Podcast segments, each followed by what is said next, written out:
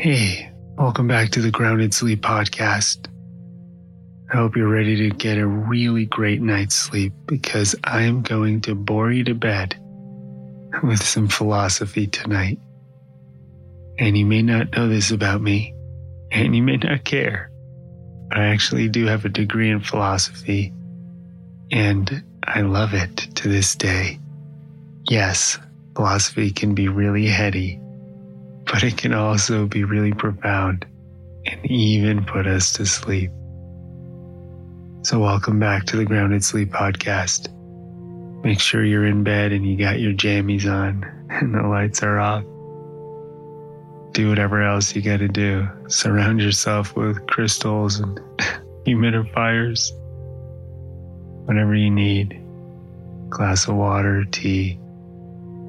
Just allow yourself to be comfortable and to let yourself have a really great night's sleep. Sleep is this kind of miracle. We just close our eyes and we disappear. And then we wake up rested and refreshed, starting a new rotation as the planet moves, as the sun shines. So you're setting an intention tonight to go to sleep and you're also setting one to wake up and live a beautiful life.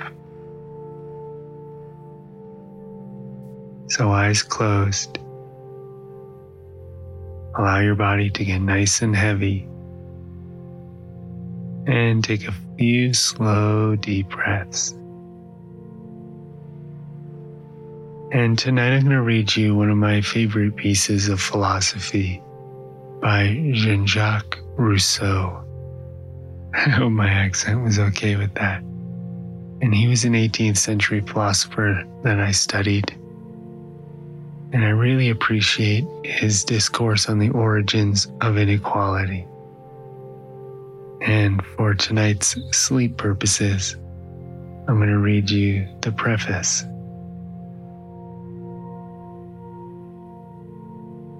Just relax, let yourself enjoy some Rousseau, and let's get you to sleep.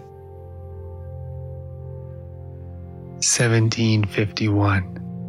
What is the origin of inequality among mankind? And is it justified by natural law?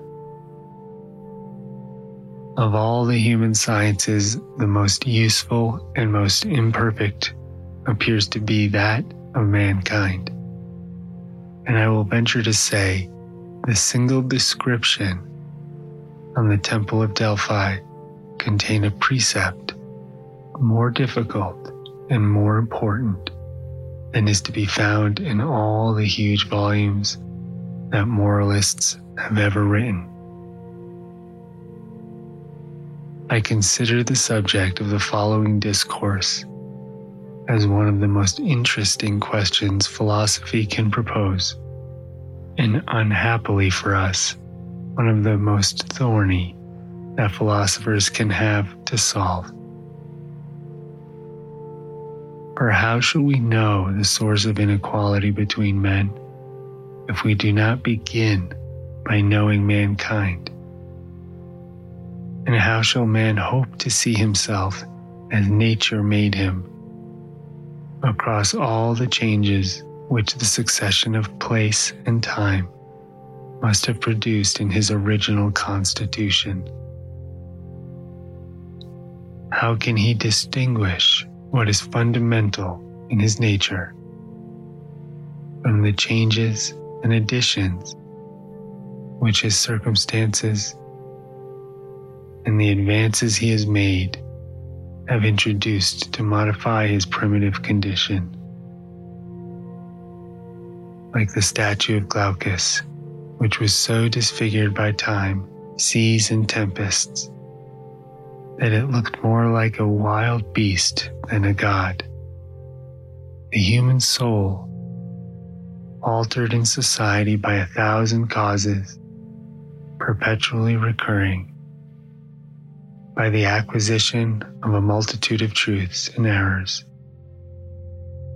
by the changes happening to the constitution of the body, and by the continual jarring of the passions, has, so to speak, changed in appearance so as to be hardly recognizable. Instead of a being acting constantly from fixed and invariable principles, instead of that celestial and majestic simplicity impressed on it by its divine author. We find in it only the frightful contrast of passion, mistaking itself for reason, and of understanding grown delirious. It is still more cruel that as every advance made by human species removes it still farther from its primitive state, the more discoveries we make, the more we deprive ourselves of the means of making the most important of all. Thus, it is in one sense by our very study of man that the knowledge of him is put out of our power. It's easy to perceive that this is in these successive changes in the constitution of man that we must look for the origin of those differences which now distinguish men, who it is allowed are as equal among themselves as were the animals of every kind. Before physical causes has before physical causes had introduced those varieties which are now observable among some of them. It is, in fact, not to be conceived that these primary changes, however they may have arisen, could have altered all at once and in some same manner every individual of the species. It is natural to think that while the condition of some of them grew better or worse, and they were acquiring various goods or bad qualities not inherent in their nature, there were those who continued a longer time in their original condition. Such was the doubtness, the first source of the inequality of mankind, which it is much easier to point out thus in general terms than to assign with precision to its actual causes. Let my readers therefore imagine that I flatter myself with having seen what it appears to me so difficult to discover. I have here entered upon certain arguments and risked some conjectures, less in the hope of solving the difficulty than with a view to throwing some light upon it and reducing the question to its proper form. Others may easily proceed farther on the same road, and yet no one find it very easy to get to the end. For it is by no means a light undertaking to distinguish properly between what is original and what is artificial in the actual nature of man, or to form a true idea of a state which no longer exists. Perhaps it never did exist and probably never will exist, and of which it is nevertheless necessary to have true ideas in order to form a proper judgment of our present state. It requires, indeed, more philosophy than can be imagined to enable anyone to determine to enable anyone to determine exactly what precautions he ought to take in order to make solid observations on this subject. And it appears to me that the good solution of the following problem would be not unworthy of the Aristotles and Pliny's of the present age. What experiments would have to be made to discover the natural man? And how are those experiments to be made in a state of society? So far am I from undertaking to solve this problem that I think I have sufficiently considered the subject to venture to declare beforehand that our greatest philosophers would not be too good to direct such experiments, and our most powerful sovereigns to make them. Such a combination we have very little reason to expect, especially attended with the perseverance or rather succession of intelligence and goodwill necessary on both sides to succeed.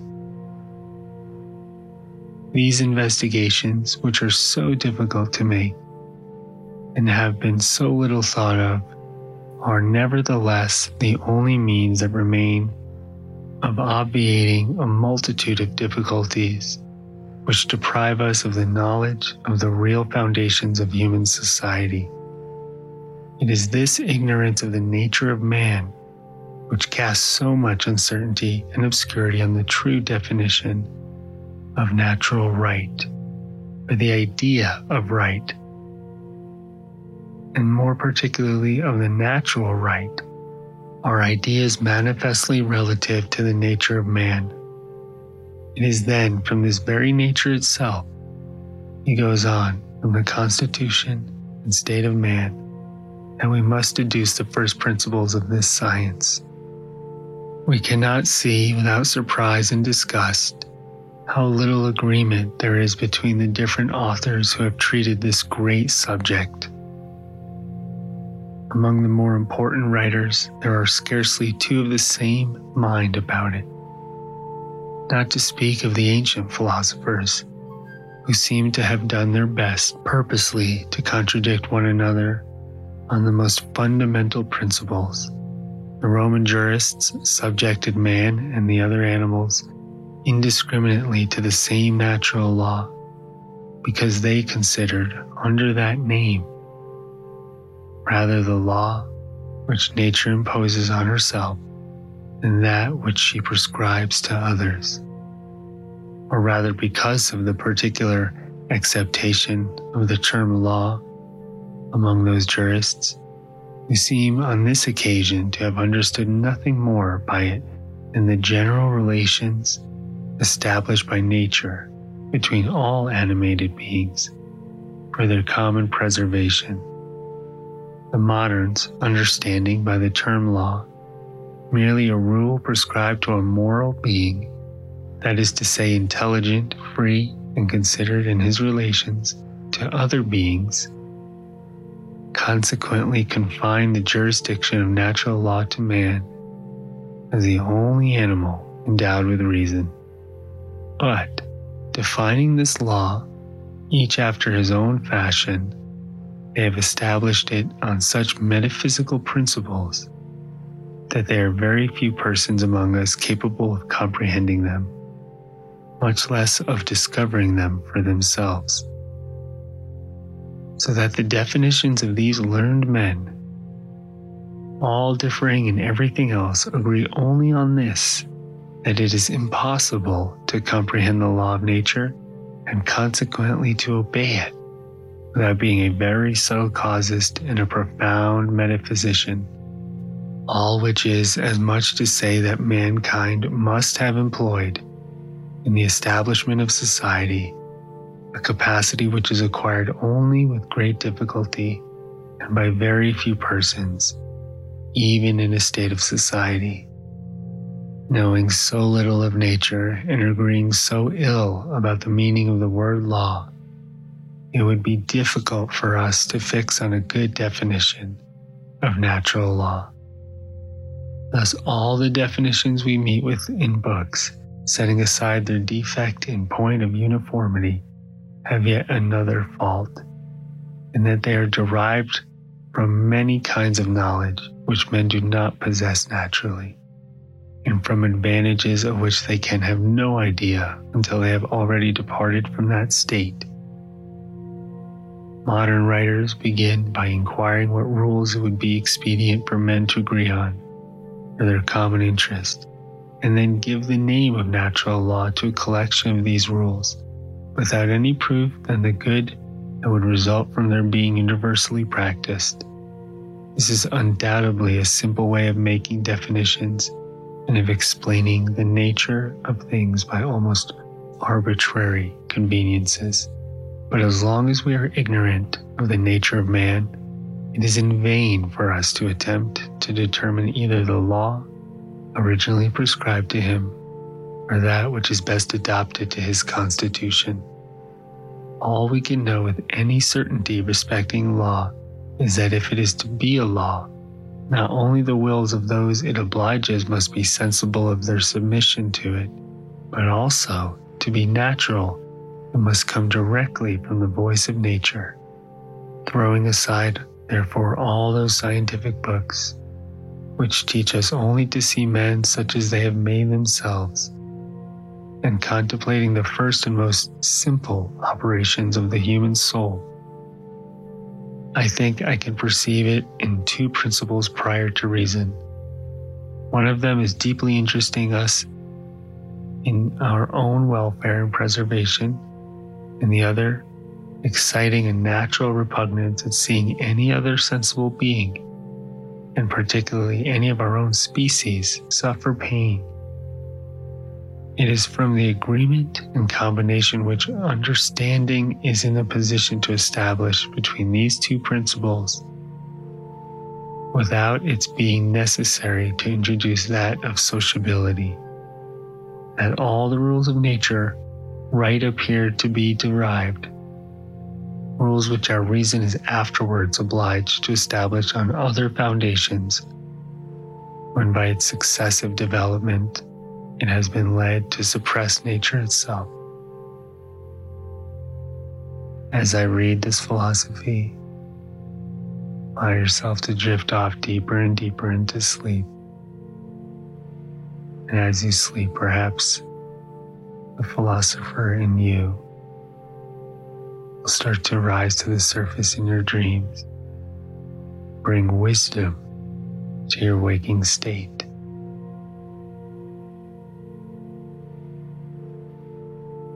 And let us drop into sleep by remembering some wise words from Rousseau that man, woman are born free.